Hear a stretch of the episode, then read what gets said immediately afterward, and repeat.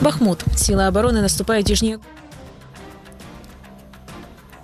Друзья, здравствуйте. В эфире радио «Донбасс Реалии». С вами это час в студии будет Денис Тимошенко. Сегодня вторник, 15 августа. Сегодня говорим вот о чем. Военные ВСУ в тяжелых боях теряют слух, как бороться с тихими последствиями войны. Каким будет учебный год на Донбассе? Американский институт изучения войны сообщил 14 августа, что армия России продвинулась вперед на Купинском направлении в районе Орлянки, что в 22 километрах к востоку от Купинска, и возле Николаевки, это в 24 километрах от города. Такой вывод аналитики сделали, геолоцировав видео, опубликованное российскими военными. Более того, российские так называемые Z-военкоры некоторые утверждают, что позиционные бои идут уже в 7-8 километрах от Купинска, в, районе, в районах Синьковка и Петропавловки. Замминистра обороны Украины Анна Малер в эфире телемарафона заявила, что в районе Купенска оккупанты уменьшили в последнюю неделю количество обстрелов и атак. Прямая речь, но это вовсе не означает, что враг дает заднюю, что враг отказался от своих планов. Просто наши войска действительно очень мощно ударили по врагу, когда они активизировались на Купенском и Лиманском направлениях. Действительно, наши очень эффективно их там останавливали и уничтожили много и бойцов, и вражеских, и техники, сообщила она. Сейчас, по словам Малер, россияне перегруппировываются, чтобы восстановить утраченные захваченные в боях с вооруженными силами Укра- э, Украины силы. В студии сегодня поговорим о том, насколько реальна угроза ухода ВСУ из Купенска. Поставит ли это по угрозу захвата России Краматорска, славянской территории к западу от Бахмута? И как оккупанты могут изменить тактику штурмов на Купенском направлении после нынешнего относительного затишья? Сегодня с нами будут народный депутат Украины от фракции «Голос», секретарь комитета по вопросам нацбезопасности, обороны и разведки Роман Костенко и аналитик Центра гражданского просвещения Альменда Олег Охредько. Друзья, присоединяйтесь к нашему эфиру, звоните по номеру 0800 300 403, напомню, звонки бесплатные со всей территории страны. Пишите Viber плюс 38 095 151 95 05. Не забудьте подписаться на нас в YouTube, поставить колокольчик и поставить этому видео лайк. Будем очень признательны, его благодаря этому видит гораздо больше аудитория. Для начала смотрим, что произошло на фронте. Бахмут. Силы обороны наступают южнее города, сообщает Генштаб. Российские войска нанесли авиаудары около Васютовки и Клещиевки. Дипстейт уточняет, отбиты атаки противника при попытке вернуть утраченные позиции у Клещиевки и Андреевки. К западу от Донецка силы обороны сдерживают натиск агрессора около Марьинки и Красногоровки. Авиаударом войск России подверглись районы Красногоровки, Новомихайловки и Авдеевки. Лиман Кременная Купянск. Россия массово применяла авиацию. Агрессор нанес авиаудары вблизи Ивановки, Загрызова, Харьковской области, Стельмах Малаховки и Белогоровки Луганской области, Спорного в Донецкой области. Дипстейт сообщает, что противник продолжает давить на Синьковку Харьковской области. Предварительно, безуспешно. Идут бои за Серебрянское лесничество. Под Угледаром российские войска также активно использовали боевую авиацию. Авиаударом подверглись район Великой Новоселки, освобожденных в начале июня Благодатного и Макаровки, Урожайного. Накануне в Минобороны сообщали, что ВСУ продолжает деоккупацию поселка. С нами глава Донецкой областной военной администрации Павел Кириленко. Павел, здравствуйте. Да, витаю вас. Павел, сегодня Россия атаковала Славянск, ночью Краматорск. Расскажите, что известно о последствиях российских атак по состоянию на этот момент. Так, сьогодні вночі було здійснено ракетні удари по місту Краматорську із застосуванням зенітно-ракетних комплексів С-300. І за результатами обстрілу було зруйновано базу е, промислову, там е, продукти харчування, е, базу, де зберігались продукти харчування, і до повномасштабного вторгнення це була з одних таких логістичних баз по збереженню і потім розповсюдження, транспортування і переведення на логістичні маршрути з цієї бази продуктів харчування.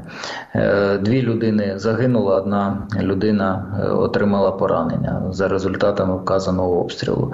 Сьогодні протягом дня вже зранку обстріли відбувались по всій лінії фронту, і е, так само обстрілів е, зазнала. Сіверська військова адміністрація, територія Сіверської громади, де одна людина е, загинула і три людини отримали поранення у селищі міського типу Ямпіль. Це Лиманська територіальна громада. Одна людина е, загинула і. Обстріли так само було декілька разів вже, і впевнений, вони будуть відбуватись ще це по території міста Авдіївки і по Мар'їнському напрямку. Е, південь області, е, це Волноваський район, е, це Великоновоселківська громада, зазнають системних обстрілів з реактивних систем залпового вогню та артилерії супротивника, звідки звідти витісняють противника Збройні Сили України, але лінія фронту настільки наближена, фактично до вщент зруйнованих населених пунктів, у тому числі і Старомайорське, Урожайне де йдуть активні обстріли, ведуться активні обстріли з боку противника.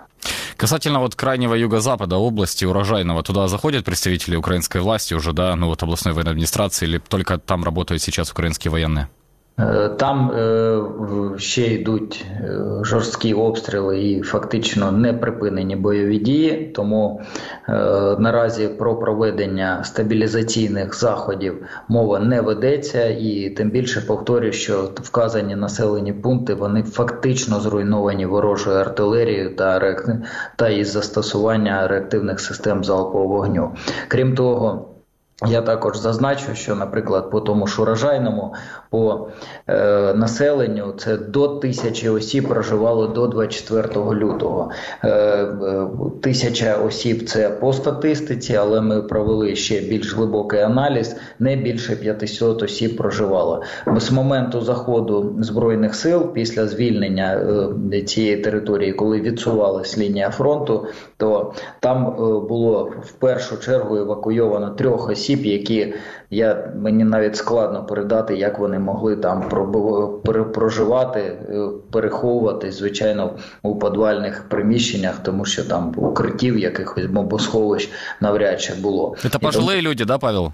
Так, звичайно, це люди похилого віку. Тому е, і я відразу зазначу, що південь області фактично вжитими заходами. Я завжди намагаюся казати максимально реальні і цифри, і те, що було зроблено обласною військовою адміністрацією, масова евакуація, така спланована відповідно до евакуаційного плану, була проведена ще в перші півтора місяці. Це південь області. Беру, коли вже йшли жорстокі бої з початку повномасштабного вторгнення. Фактично, повномасштабну таку евакуацію ми розпочали з 26 лютого, і це нам надало можливість максимальну кількість людей вивести. Навіть частина з них, е, з якими ми працювали умовляннями, е, коли ще не застосовувався механізм примусової евакуації. Тому зараз ми маємо е, такий результат, е, що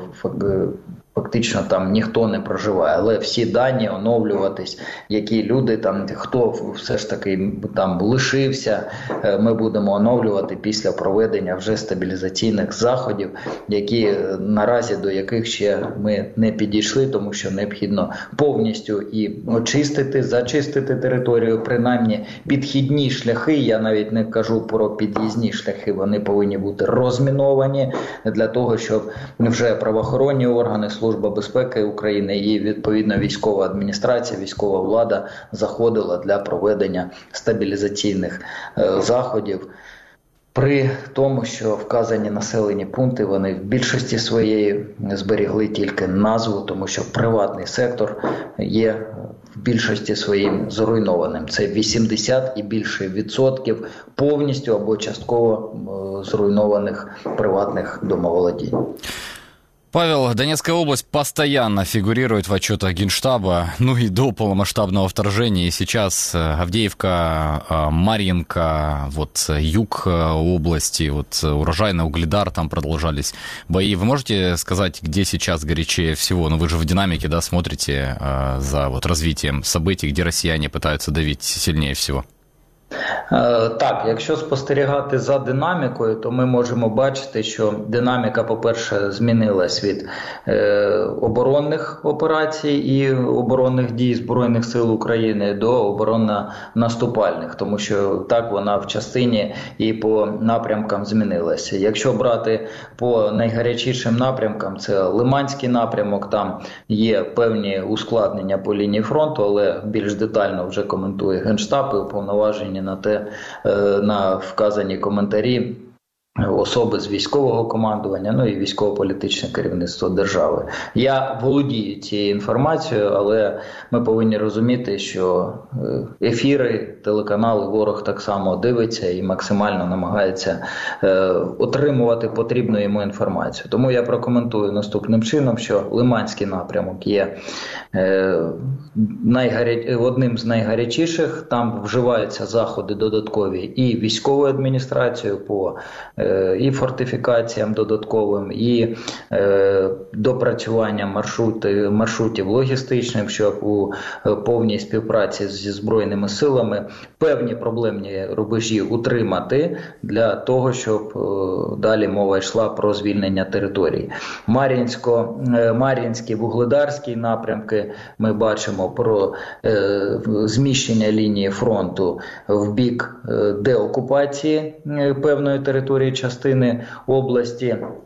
І е, відповідним е, чином Бахмутський напрямок, про який я казав, так само там йдуть жорсткі бої з тенденцією до е, взяття ворога в полукільце на Бахмутському напрямку і за Кліщіївку ми по мапі так само можемо бачити, що проводяться, е, проводиться важка доволі операція е, з тим, щоб ворога не просто від, відтіснити, а обрізати максимально, відрізати максимально йому можливість і логістичного сполучення, і в подальшому вийти вже на Е, певне оточення ворога і звільнення території. Знову ж таки, фактично вщент зруйнованого міста Бахмуту. Тому Лиманський, Бахмутський, Мар'янський напрямки є одними з найгарячіших і е, південь області, починаючи з Волноваського району, є позитивні тенденції по звільненню території області. Удается ли сейчас готовиться к отопительному сезону, Павел? Вообще он будет в городах Донецкой области? Какие самые большие трудности? Пройдут ну, вот жители, которые остаются да, по разным причинам в городах Донбасса вот эту вот зиму в тепле? Опалювальний сезон однозначно буде. Він буде розпочатий, виходячи з з температурного режиму, тому що є і заходи економії і енергоносіїв. Це переход на альтернативні види палива. Більш конкретніше підготовка до опалювального сезону розпочалась. Е, вже з е, об'їзду і мною, в тому числі локацій, е, об'єктів енергоживлення і теплопостачання області фактично з червня місяця, а водні дані і е, робота зі статистикою ще е, розпочалась раніше. Це у травні місяці. Зараз активна стадія на минулому тижні мною відпрацьовані вже е, громади проблемні, які будуть опалюватись за рахунок комунальних теплопостачальних підприємств громад.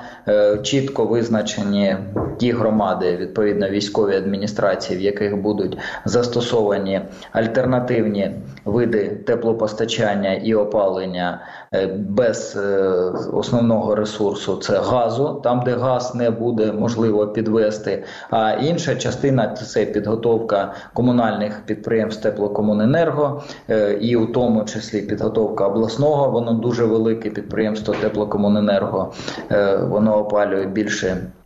35% зараз населених пунктів, які і території області, яка перебуває під контролем української влади, це фактично 50% е, території області. Також проводиться робота із обласним комунальним підприємством. Тому чітко визначені, е, які яка альтернатива буде застосована з урахуванням і електропостачання, і розуміємо, що ворог свою тактику він не припинить е, це удар ударів е, в осінньо-зимовий період по об'єктам енергопостачання, електропостачання, е, трансформаторним підстанціям і генеруючим підприємствам електроенергію. Ми це е, добре розуміємо.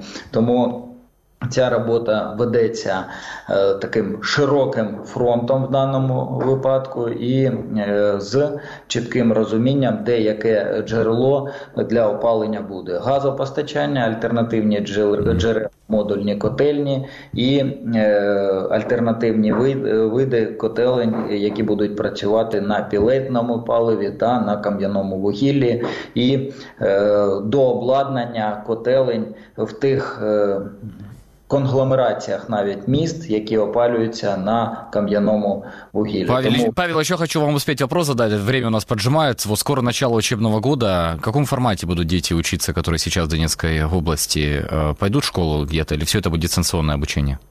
Однозначно буде дистанційне е, навчання, навіть з урахуванням е, підготовки укриттів в школах. Е, вони будуть і вони готуються. І вже у вересні ми будемо інспектувати ті, які за новими підходами і програмами підготовлені укриття, але це безпекова складова однозначно не дозволить того, щоб навіть в певних частинах і в громадах відносно віддалених діти йшли перейшли на офлайн форму навчання. Тому онлайн е, навчання е, ми розуміємо, як будуть вестись і викладацькі. Е, викладачі, де будуть е, перебувати викладацькі дні, як будуть е, проходити, і по яким локаціям будуть розташовані і вчителі, і діти, які в більшості своїй виїхали з території області. Але все ж таки на території області учнів буде до 40 тисяч перебувати, які будуть навчатись в онлайн режимі по наступному навчальному року 23-24. Ну, кстати, больше про учебный год на Донбассе и о том, что оккупанты готовят украинским детям на захваченных территориях, поговорит с экспертами, обсудит моя коллега Анастасия Середа совсем скоро в нашем эфире. Павел, спасибо вам большое за ваше время. Павел Кириленко, глава Донецкой областной военной администрации, был в эфире радио «Донбасс Реалии». В ночь на 15 августа Россия нанесла массированный удар по Украине. Во Львове российская ракета прилетела во двор детского сада, образовав воронку глубиной 9 и диаметром 20 метров. Обошлось без жертв. Кроме того, в доме напротив повреждены более сотни квартир. Также обломки ракет упали на многоквартирные жилые дома и гипермаркет. В Днепре поврежден промышленный объект и ранены два человека. В Луцке работали силы противовоздушной обороны, но есть попадание по одному из промышленных предприятий. Пока из- известно о трех погибших. Ну вот воздушные силы сообщили, что большинство ракет было сбито, но 12 из запущенных ракет э, Российской Федерации все-таки сбить не удалось. И вот такие они нанесли разрушения. Ну и также разрушения несли, вероятно, обломки ракет, которым удалось сбить, которые удалось сбить воздушным силам Украины. Вчера, 14 августа, около 10 часов вечера в Махачкале, в здании автосервиса при техническом обслуживании автомобилей произошло возгорание. Огонь перекинулся на АЗС, где взорвалась газовоздушная смесь. Пожар удалось потушить спустя почти 4 часа после взрыва. Как сообщает Министерство чрезвычайной ситуации России, 35 человек погибло и более сотни пострадало. На месте идет разбор конструкции. Сейчас вы видите кадры пожара на ваших экранах. Ежедневные чрезмерно громкие разрывы снарядов на передовой уже отрицательно сказываются на ушах, говорят отохирурги.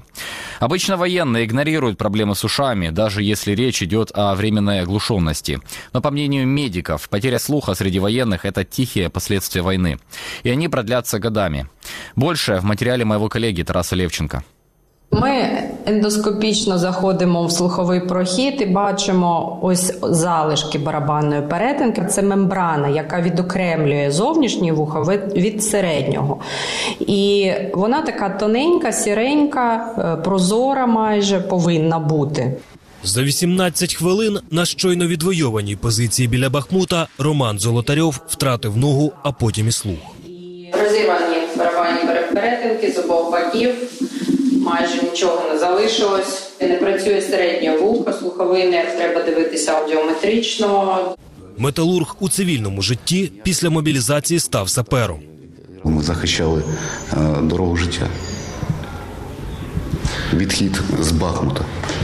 Ми там були цей раз з 22 апреля. І це травмувався я до 6 мая.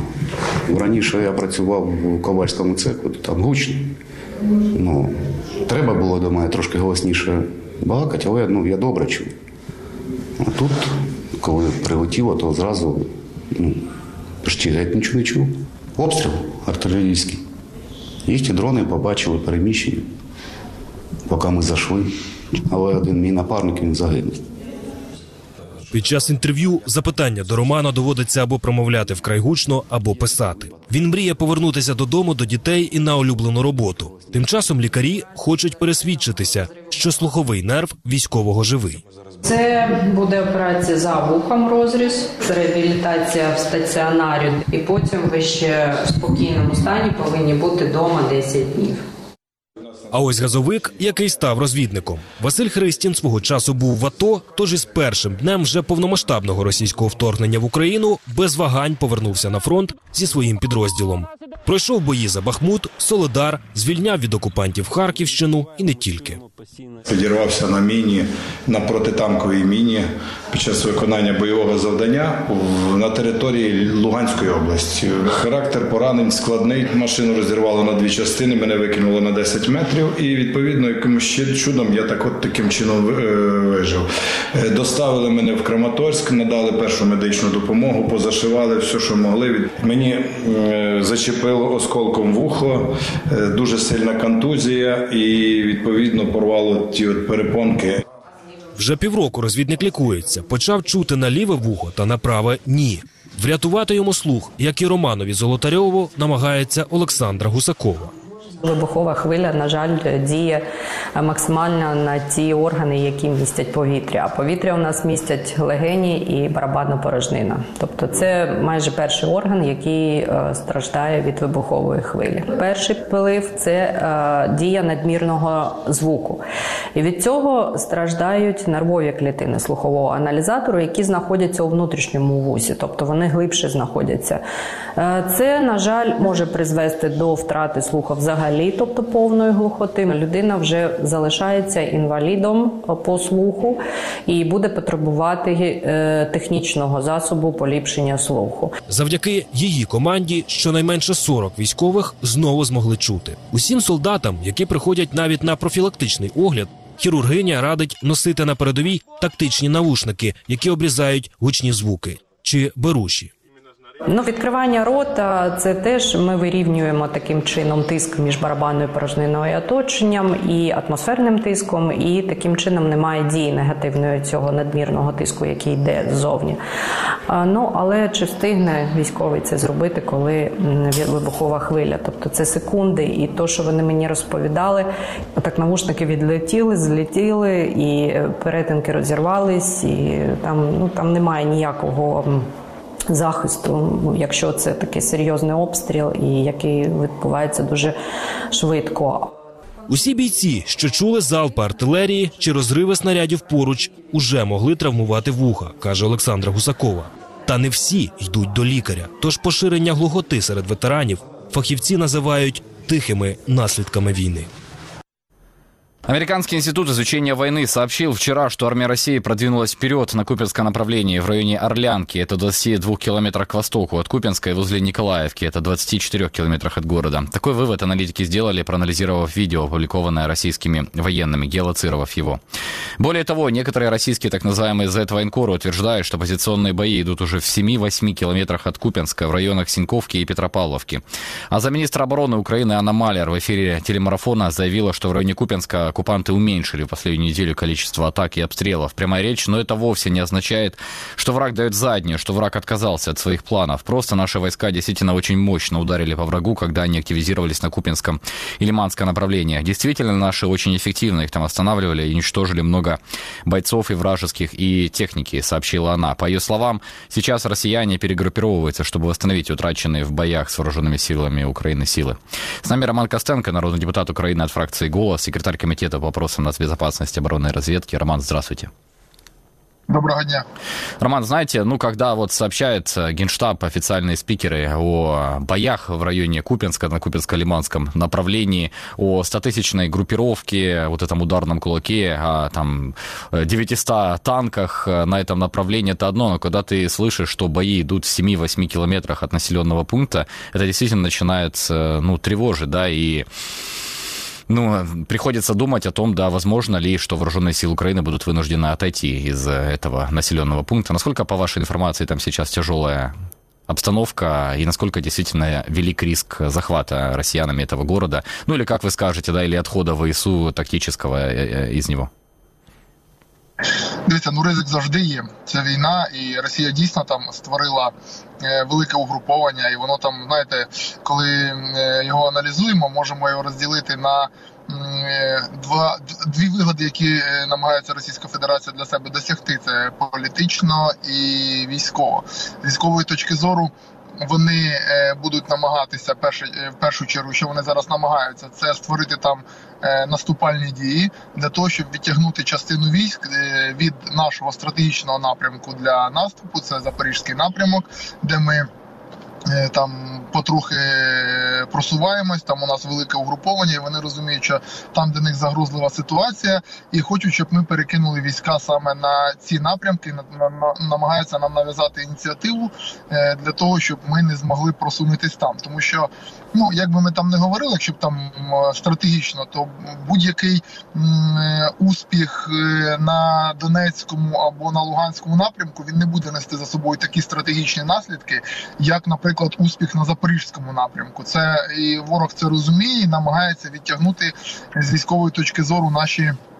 Е, війська, і ну, якщо говорити про е, саме місто, і ну, з військової точки зору, там є річка Оскол, яка дозволить, е, скажімо, нам ще говорити про те, захоплять чи ні. Там ну це рубіж оборони, за який, якщо доведеться нашим військам, ми можемо відійти. Це ще одна буде перешкода, досить серйозна для військ противника, для того, щоб е, взяти все е, місто.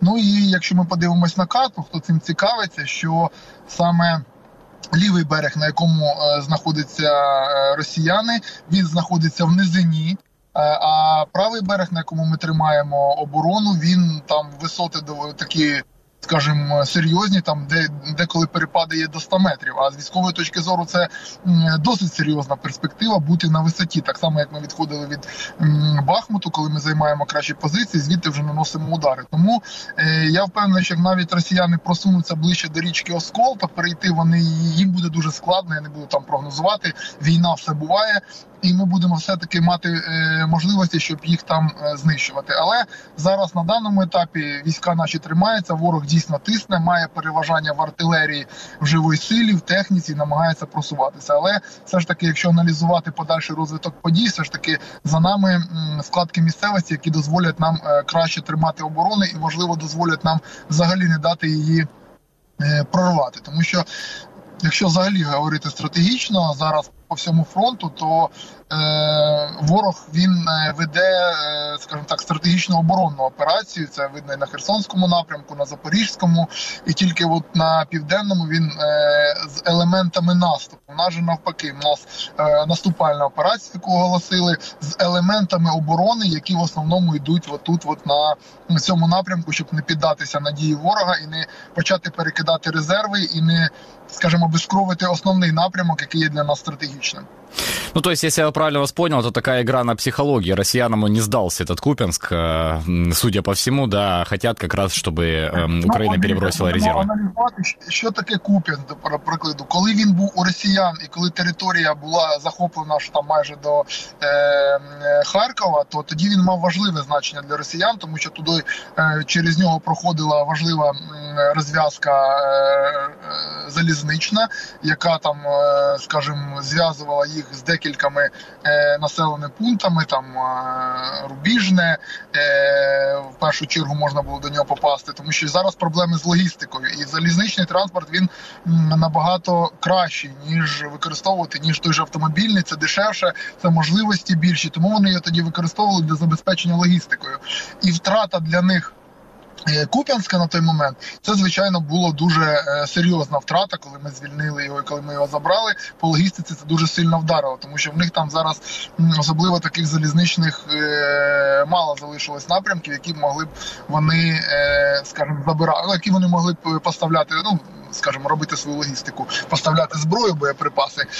Але зараз, навіть якщо вони візьмуть Куп'янськ, ми розуміємо, що для того, щоб використовувати сам Куп'янськ як знову ж таки важливий населений пункт, чим він ще раз кажу, був важливий це своєю станцією, їм потрібно звільнити набагато більші території, щоб він там, скажімо, був в тилу.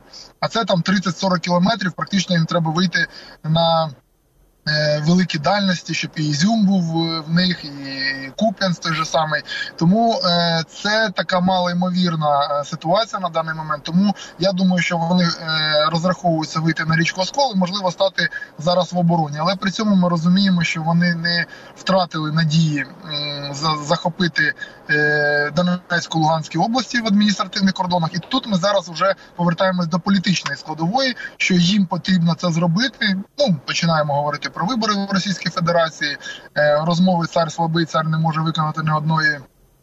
Е, скажімо, завдання спецоперацій, які були поставлені, тому я думаю, він вже для них зараз важливий не як логістичний центр, а як просто ще одне місто там Луганської там чи Донецької областей, якщо ми говоримо про весь фронт, який потрібно захопити і сказати, що дивіться, адмінкордони в нас є. А, касательно того, насколько ВСУ эффективно противодействует этому наступлению, вот рассказывает Анна Малер, что сейчас там и количество обстрелов уменьшилось, и количество атак уменьшилось в последнюю неделю, потому что очень эффективно а, украинские защитники отбивают эти атаки. Вот есть информация, как эти атаки выглядят, как их удается останавливать? И применяет ли Украина какие-то резервы? Или действительно там вот, вот эта группировка, которая там и была, да, а, расположена, она и сдерживает этот натиск? Э, с нашей стороны вы маете? Да, да, да, с украинской стороны. Ну, дивіться, е, я, е, скажімо так, навіть якби там розумів, як е, скажімо так, пересуваються резерви, це взагалі є ну, в основі своєї таємна інформація, коли ми знімаємо якісь резерви і перекидаємо їх на той чи інший напрямок, коли ми маневруємо. Але ми маємо розуміти, що весь фронт він зв'язаний, його не можна дивитися окремо, наприклад, розглядати, якщо ми говоримо про війну в Україні, окремо розглядати, наприклад, Луганський напрямок, окремо Запорізький, окремо Херсонський. Я скажу, що зеркально те, що робить Російська Федерація операція зараз на Луганському напрямку, намагаючись відтягнути наші війська з Запоріжжя. Для того щоб ефективно вести оборонні дії, е, приблизно те ж саме зараз відбувається на Херсонщині, де наші війська е, перехоплюють ініціативу в артилерійських дуелях і в деяких активних діях і змушують ворога е, робити так, щоб резерви, які були ем, призначені для напрямку Запорізького не доходили туди, а вимушені були залишатися і обороняти Херсонський напрямок. Це це дає можливість нашим діяти більш активно на запорізькому напрямку. Ми Херсоном також відтягуємо на себе деякі сили, які розуміють, що тут теж важливо і потрібно тримати, бо скажімо так, може бути горе. І зараз, от е, ми намагаємось перехопити ініціативу для того, щоб теж задавати темп. Я називаю це перехопити ініціативу і змушувати росіян маневрувати вже за нашими правилами. І от зараз іде така по всьому фронту, скажімо, залежність кожного напрямку один від одного, і скажімо, прогнозувати щось дуже складно і говорити про те, а чи зможемо зможуть вони захопити чи ні, можна тільки аналізувати. Е, в кого кращі позиції, наприклад, якщо знову повертатись до Куп'янська, там позиції в нас краще для оборони саме. Саме для оборони ми зараз. Е, плюс е, у нас є річка Оскол, яка завжди є природньою перешкодою шкодою, не такою широкою, як Дніпро, але теж е, досить серйозно. Плюс місцевість, висоти це все йде на плюс саме в оборонній операції. Росіяни наступають і вони мають розуміти, що їм не можна буде підійти до річки і стати в оборону, бо це буде вони будуть нести великі втрати. Тому вони мають зразу розраховувати переходити річку, якщо вони розраховують на якусь операцію. Це буде дуже складно. Це вже набагато складніша операція, яку, яку ми будемо тримати під контролем. Роман, появляется информация об успехах вооруженных сил Украины на так называемом Мердянском направлении. Урожайное, вот там сейчас продолжаются бои, и уже ну, можно ожидать, что в ближайшее время Генштаб объявит о том, что ВСУ взяли под контроль этот населенный пункт. Что дает это Украине? Ну, скажімо так, ну, по-перше, це звільнений ще один населений пункт, і ми ж зараз розуміємо, що кожен населений пункт це все тактичні успіхи, які е, дають можливість, що е, в перспективі ми зможемо з цих населених пунктів розвивати свій наступ. Е, сказати глобально, що скажімо, ми там. Якусь стратегічну ініціативу з цього візьмемо, скажімо, можливо, буде неправильно, але те, що ми бачимо, що ми вигризаємо кожен свій населений пункт у переважаючого противника. це, скажімо, є. Але якщо на тактичному рівні ми бачимо той виступ, що ми будемо контролювати, у нас вже інші населені пункти не будуть під такою загрозою там тактичною, якою є зараз. Тобто ми по факту вирівнюємо потрохи е, свій фронт е, наступу.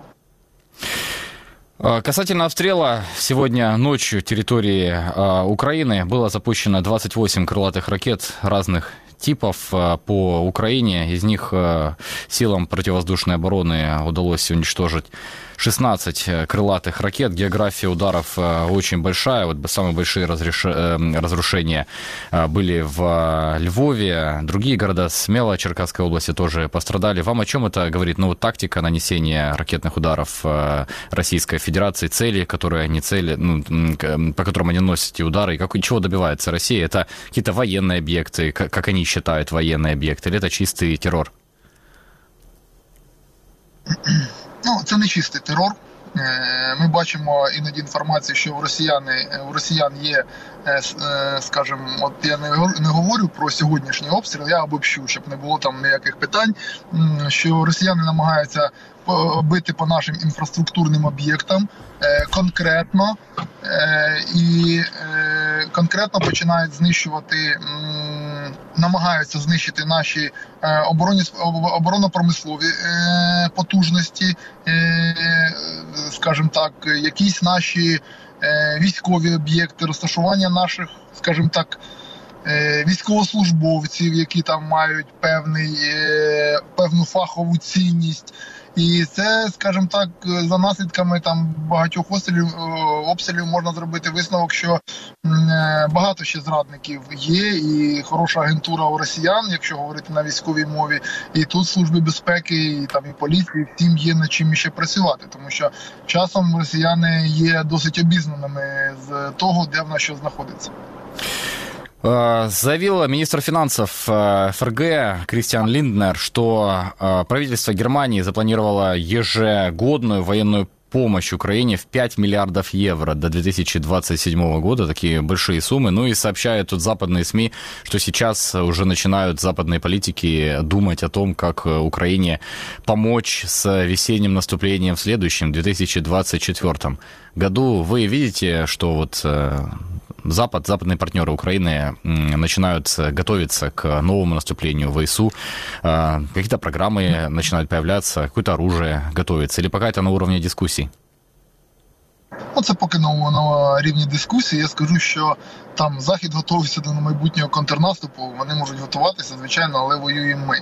Я думаю, що нам не потрібно йти на, скажімо так, нам вже вже були підняті оцінки. Вже ми бачили, як були, е, скажімо, розгорнуті дискусії про те, що от зараз ми підемо в контрнаступ, отримаємо Харків або Херсон, е, швидкі звільнення території з найменшими втратами, і це, скажімо, такий неправильний шлях. Ми маємо планувати війну як е, операції і.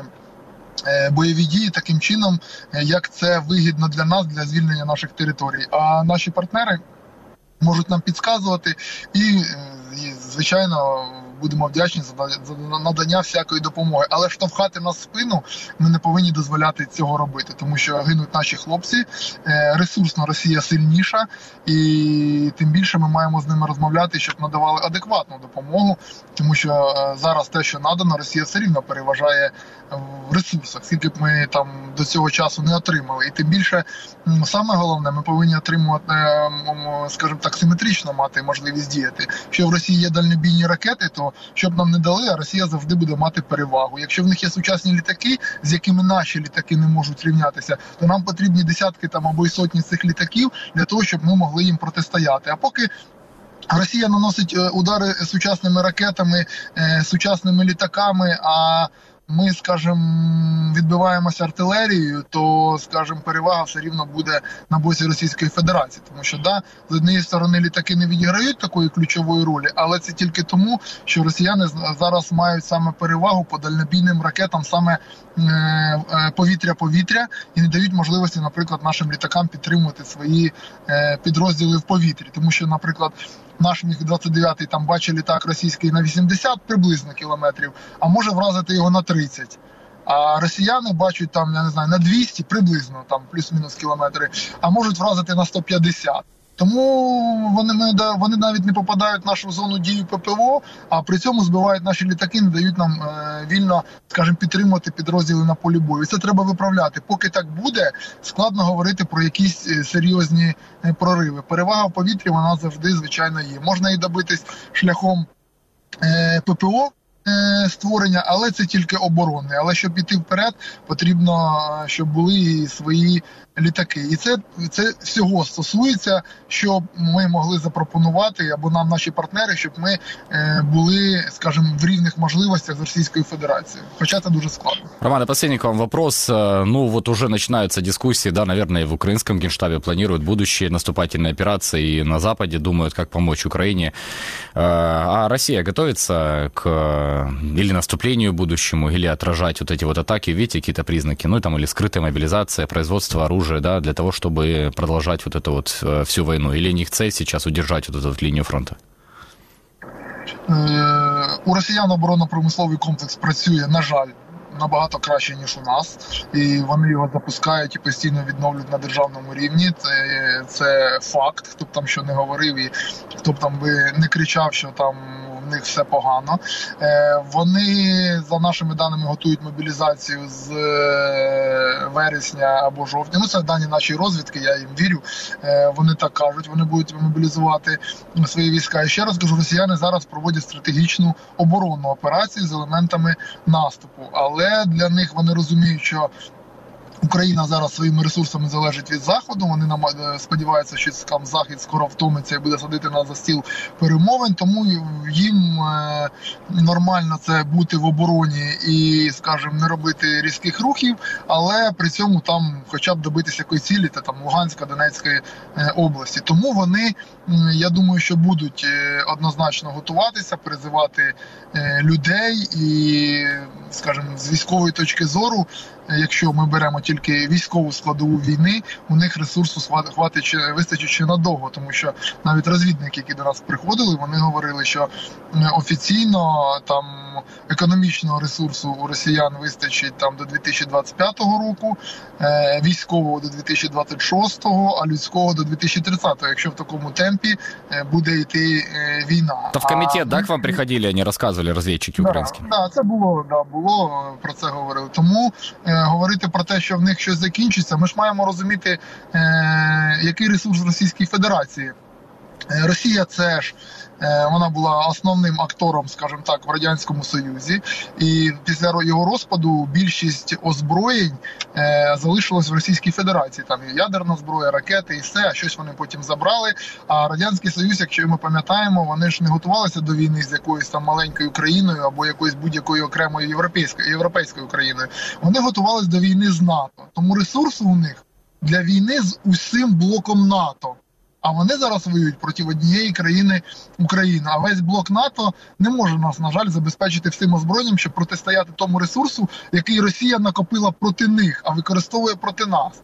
Тому ресурсу в них іще достатньо. Їх завдання зараз е, включити оборонно-промисловий комплекс свій і знімати їх зі складів. Да, воно різне, воно старе десь, але воно стріляє. Іноді такого в нас навіть такого немає. Тому ми маємо це розуміти. Я зараз нікого там не лякаю. Просто хочу сказати, що е, сподіватись на швидку перемогу або на швидке закінчення війни саме в військовому плані я б не став. Можливо, будуть якісь, скажімо так, е, рухи всередині Росії, які дозволять це зробити. Але якщо говорити, що тут війна і там війна, і немає ніяких там політичних дипломатичних складових, то е, треба на, налаштовуватись на боротьбу. Роман, спасибо вам огромное, что были с нами. Роман Костенко, народный депутат Украины, фракция «Голос», секретарь комитета по вопросам безопасности оборонной разведки, был в эфире радио «Донбасс Реалии».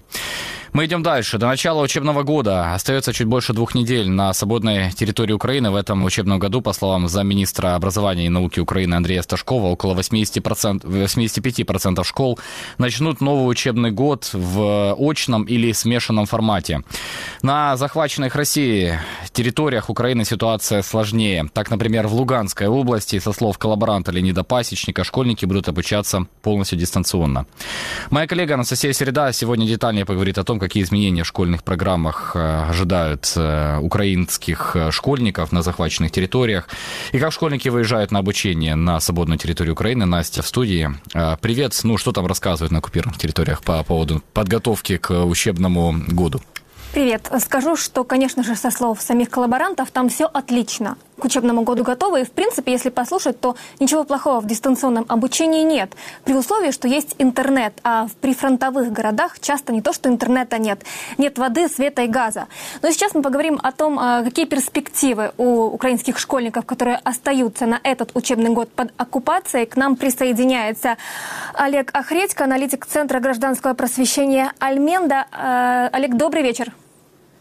Добрый вечер. Если проанализировать вот предыдущий учебный год, когда украинские школьники уже были в оккупации, что их ожидает с 1 сентября этого учебного года? К чему готовиться? А, но их ожидает ужесточение а, пропаганды, которая существует на данный момент. Вы, наверное, уже знаете о новых учебниках э, истории, так называемой всеобщей истории, истории России, в которой отдельные разделы посвящены непосредственно самой Украине, то есть ну, анекдотично. И, естественно, а, усиление давления на том, чтобы дети, которые не ходят в российские школы, все-таки их затянуть туда, в буквальном смысле физически даже затянуть с с тем, чтобы а, детей э, попали они под этот пресс, который существует. Ну и плюс милитаризация, а, которая у нас происходит на постоянной основе, вступление в разнообразные молодежные организации, такие как Рух перших, э, ну то есть движение первых, юнармия, появление героев СВО, которые будут, и разнообразные флешмобы, которые начнутся э, с посвящением. То есть пропаганда, пропаганда и пропаганда. Это во-первых. Во-вторых, надо быть готовиться к тому, что учителей на оккупированной территории не хватает. В прямом смысле слова их физически не хватает. И особенно в сельской местности иногда доходит до абсурда, когда а, на протяжении дня у них там по три, по четыре уроков там, физкультуры, например, або, или ну, других каких-то предметов, которые есть и которые у них существуют.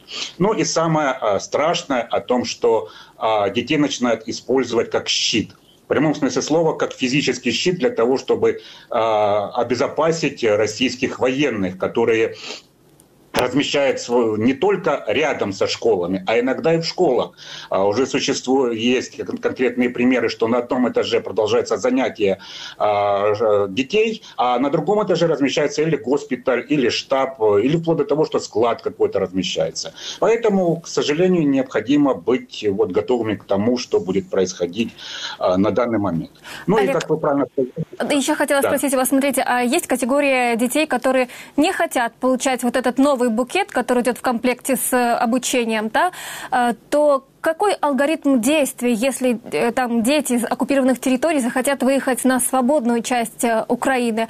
Если, например, это выпускники, которые хотят уже поступить в высшие заведения учебные Украины, когда стоит к этому готовиться и с чего начать?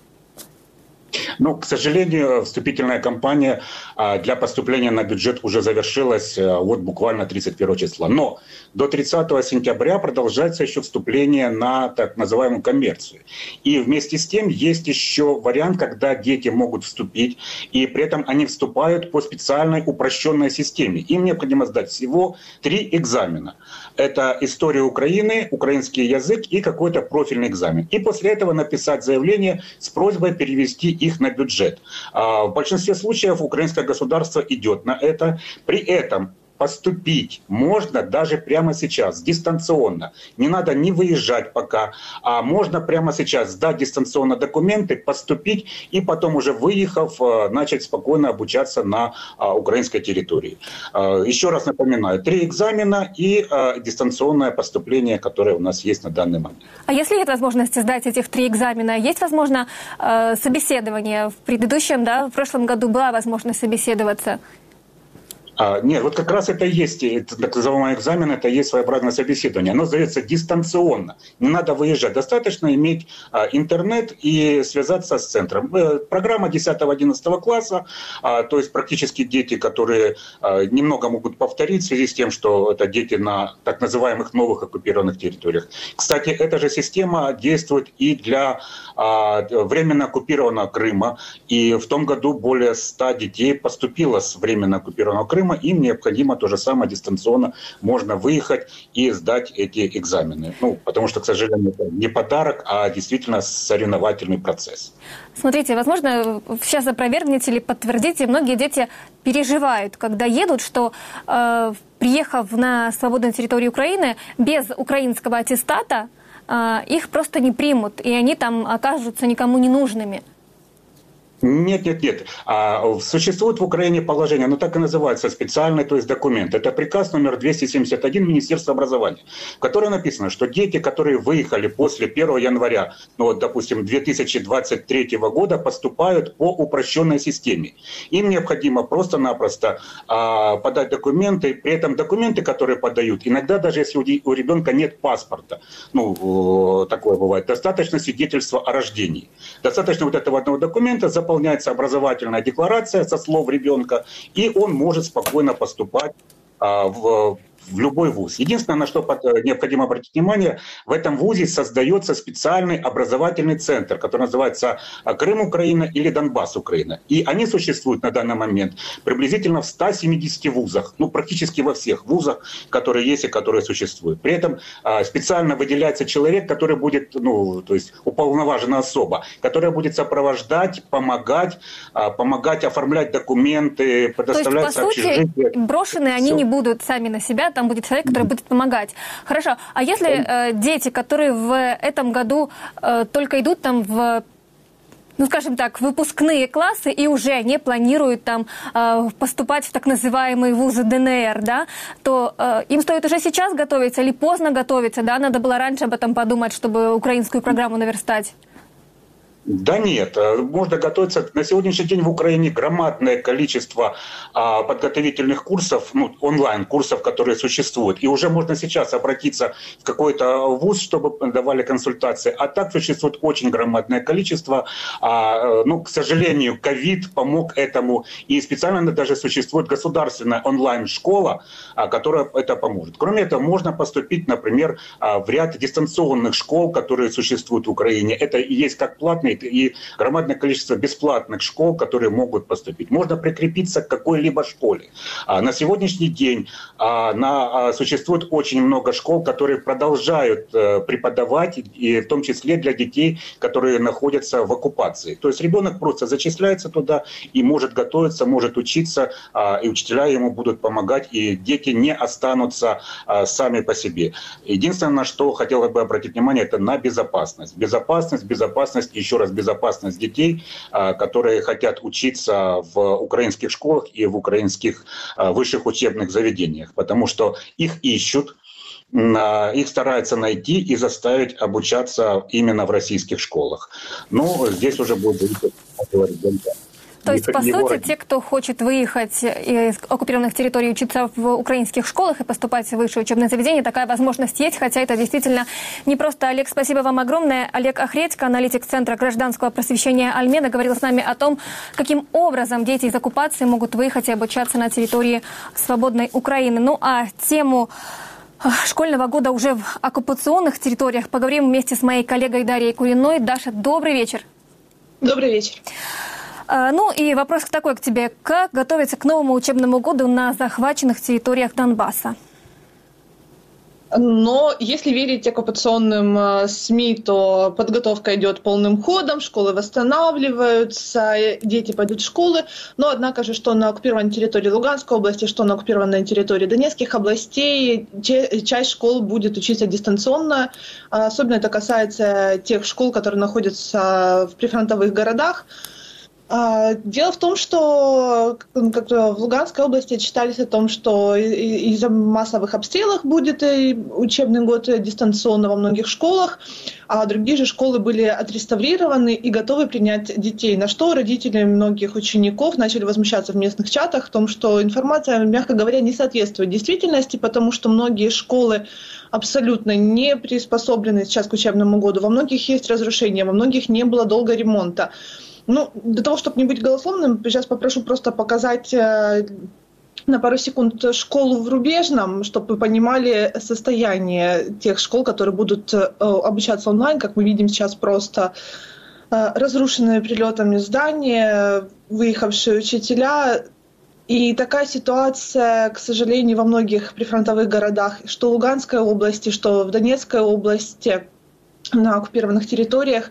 Детям просто некуда переходить физически, и, в принципе, и онлайн им обучаться будет крайне сложно, потому что, и, как мы знаем, на территории Луганской области есть большие проблемы с интернетом, там не, э, не работает мобильный интернет местного оператора, и не у всех есть возможность э, пользоваться э, проводным. Что касается Донецкой области, там тоже часть школ будет обучаться онлайн, а для тех школ, которые будут э, в очной форме, там будут оборудованы бомбоубежища, так называемые э, места безопасности. И первые две недели, по заявлениям так называемого министра образования ДНР, э, Детей будут обучать тому, как правильно эвакуироваться, уходить в укрытие, где будет это укрытие. То есть по сути, через 9 лет военных действий на оккупированной территории Донецкой области детей начали наконец-то подготавливать к тому, что может быть небезопасно, но насколько действительно это поможет сохранить э, детей в безопасности, это тоже у местных жителей есть вопросы, и многие считают, что это на самом деле просто сейчас копирование ситуации с Украиной, где в школах, в идет очная форма обучения, начали открывать э, бомбоубежища, и детей при воздушной тревоге опускают в, подвал, э, в подвалы, в убежище, или уже даже ведут в метро, если это касается там, Киева. Даша, я правильно понимаю, что в принципе каких-то особых условий для обучения нет, но по отчетам учебный год начнется по плану. А возмущение есть? Возможно, в каких-то родительских чатах пишут о том, что ребенка не отпустят, если такая ситуация? А, возмущений очень много, что касается и качества школьной программы, и непосредственно а, наличия учебников, какие-то школьные канцелярии. А, но, как, как всегда, на оккупированных территориях есть города-шефы из России, которые ну, будут там, в частности, этот, э, Республика Татарстан помогать э, детям, будут там собирать какие-то наборы первоклассников, или проводятся сейчас в России акции «Собери школьника», и вроде бы как к первому сентября детей должны будут обеспечить Э, ранцами, канцелярией, тетрадями. Но многие родители недовольны тем, что качество образования действительно очень упало, и э, снова-таки многие эм, акцентируют внимание на усилившейся пропаганде на уроках э, патриотического воспитания, что на самом деле не дает детям в полной мере осваивать осваивать программы, и многие действительно, даже те, кто очень сильно был приверженцем так называемых ДНР и ЛНР, начали задумываться о том, что, ну, наверное, детям после с таким обучением будет сложно не то, что выехать в Украину поступить, а им даже будет сложно а, поступить в какие-то высшие учебные заведения на оккупированных территориях. Но в Украину поступать едут, насколько, в принципе, затребована эта функция ехать поступать в Украину с оккупированных территорий, да? И с чем сталкиваются э, выпускники а, там школ школ оккупационных? А, в Украину действительно едут, дети очень сильно рискуют, э, многие ссорятся со своими семьями из-за этого, потому что, ну, стоит отметить, что выехать э, сейчас с оккупированных территорий можно только через Россию и ехать через Европу, а это очень дорого, это неделя дороги и более тысячи долларов э, стоимость такой поездки. Часто у детей даже просто нет украинского паспорта, которые попали в оккупацию, но все равно находят способы, э, выезжают по свидетельствам о рождении, если у них остались украинские, с аттестатами так называемых ДНР и ЛНР а, переезжают, и для многих детей это действительно это единственный шанс вырваться, как они говорят, из того ада, в э, котором они находятся, потому что несмотря на то, что даже момент, когда города оккупировали, там дети учились во вторых классах, в э, четвертых, э, для них все равно Украина осталась родиной, и они сохранили свою проукраинскую позицию, несмотря даже на то, что, возможно, семья их не поддерживала. И поэтому, да, едут, но Опять же таки, это очень сложно, это проблематично. Многие боятся, что их не примут, как уже э, говорилось об этом в эфире. Но только что Но буквально в эфире мы вспоминали о том, что, тем не менее, Украина их ждет, и есть некоторые люди, которые за ними закреплены и будут готовы им помогать. Даша, спасибо тебе огромное за то, что ты проанализировала, а, как сейчас будет происходить, и через пару недель начнется учебный год на оккупированных территориях Украины. Это была Даша Куриная, которая говорили, мы говорили о том, э, что э, украинские дети готовы готовы ехать, э, поступать в Украину. История абитуриентов, которые выехали из оккупации ради вступления и обучения в украинских университетах, вы можете прочитать в материале «Донбас. Реалії». Он називається «Але воно того варте». Діти з окупації їдуть тиждень і платять 1200 доларів, щоб вчитися у вільній Україні. Мы оставим ссылку в описании на это видео. Ну что ж, друзья, действительно уже время а, думать, э, если ехать на э, свободную территорию Украины и вот учиться тут. Мы рассказали вам про все возможные варианты. Э, наша программа заканчивается. Анастасия Середа и Денис Тимошенко работали для вас в студии. Больше в интернете, сайт украинской службы «Радио Свобода», «Радио Свобода.орг», вкладка «Донбасс» во всех популярных социальных сетях. Мы называемся «Донбасс Реалии». Ставьте этому видео лайки и колокольчик под этим каналом, так вы не пропустите наши новые выпуски. Пока что с вами прощаемся. Удачи, до завтра.